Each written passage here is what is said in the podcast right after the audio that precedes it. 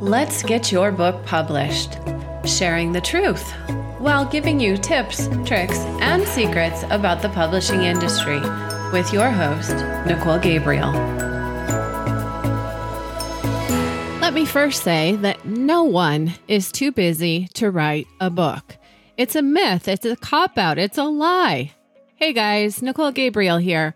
I'm the host of the Let's Get Your Book Published podcast. I'm also the author of four books, a book designer, and a publishing coach, as well as an intuitive business coach.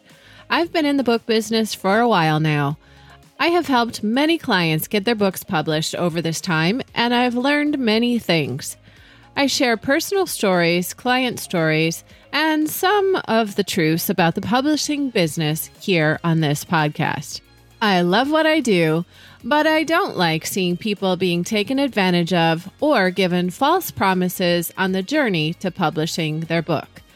I do my best to keep things raw and real here, and I don't build you up with false promises of fortune and fame.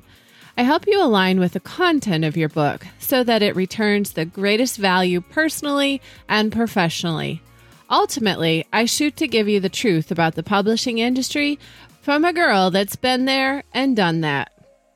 Before we get going today, I want to say hello to a few new friends listening in Germany, France, and Switzerland. It's an honor to have you here. So, today's topic I'm too busy to write a book. It's a funny thing writing a book. You have to have a passion so intense that nothing will stop you from sharing the voice in your head that keeps you dialed in on the idea that you must write.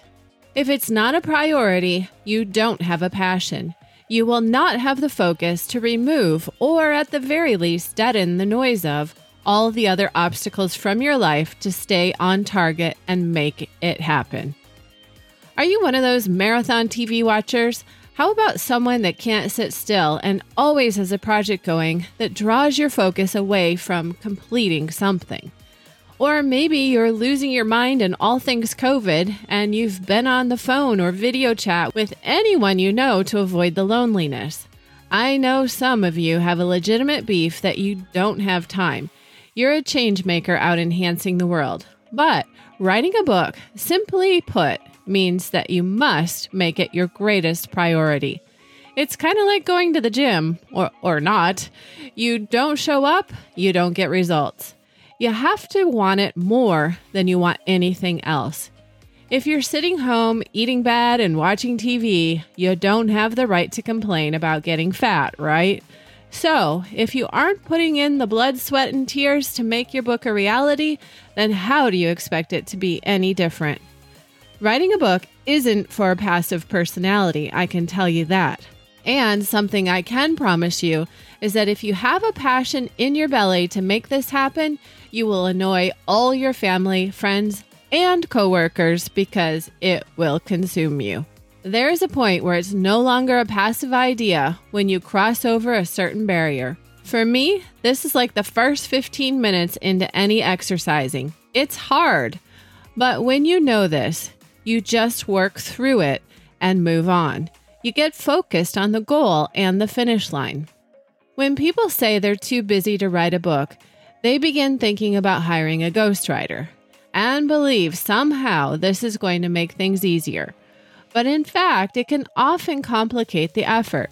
I did a podcast on why not to hire a ghostwriter a while back, so please take a look at that. There is a lot of rework and time required to get the tone and the details correct, but there's also a huge expense. In my opinion, hiring a ghostwriter is a bit like sending someone to the gym on your behalf. If your book is simply a memoir and you intend to do nothing else with it, it may be okay to hire a ghostwriter to help you complete your book. But you will have to make yourself available for interviews and proofreading nonetheless, so it does still require some time. It's nearly impossible for a ghostwriter to get a true reflection of character, though so plan on doing plenty of interviews and lots of rework. The greatest obstacle, in my opinion, is not time, but the lack of commitment.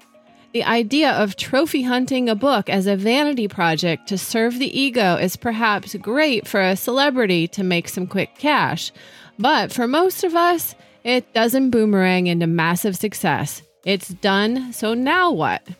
We are all busy people, but personally, one thing I've relished during all things COVID is the idea of being gifted downtime.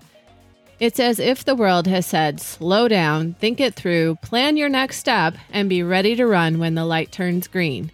We have all been grounded lately, and now we have time to look at how we can function more effectively, what we subtract out of our lives and still remain efficient, what we can add to our lives to create more value, etc. Where can we run more lean? How can we systemize some of our processes? or serve more personally? Where do we offer value? How can we affect lives more genuinely?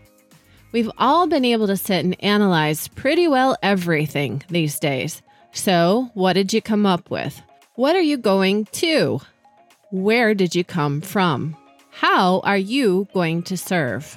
The greatest gift a book can offer a busy or smart entrepreneur is freedom documenting or showcasing strengths, defined processes, methods, formulas, or other valuable facets of you, your products, or services is a great way to avoid repetition, a great way to defend mindless chatter, or level out your playing field. Your book says, Yeah, I've been there and done that. It says, Before we get too far down the road, let's start here. Here's my book. And yes, it's also great for the ego because now you are an expert in that thing someone wants to argue.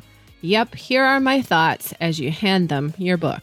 When you're busy in life, you don't always get to fill in the gaps. You don't always have the time to get to know someone. People don't always get to see your character.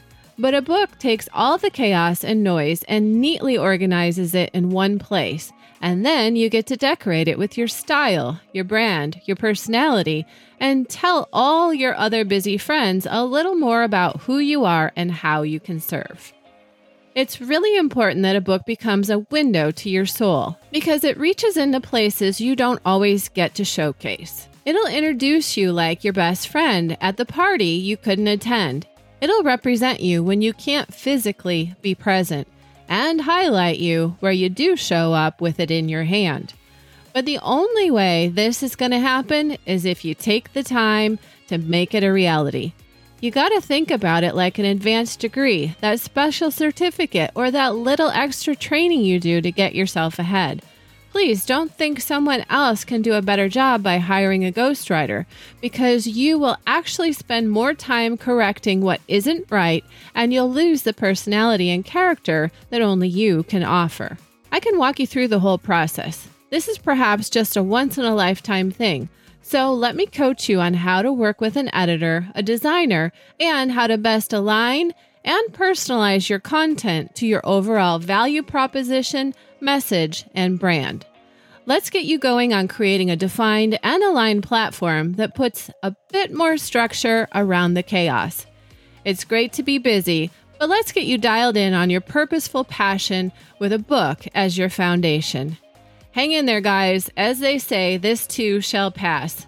There is a light around the corner. As always, wishing you peace, love, and light.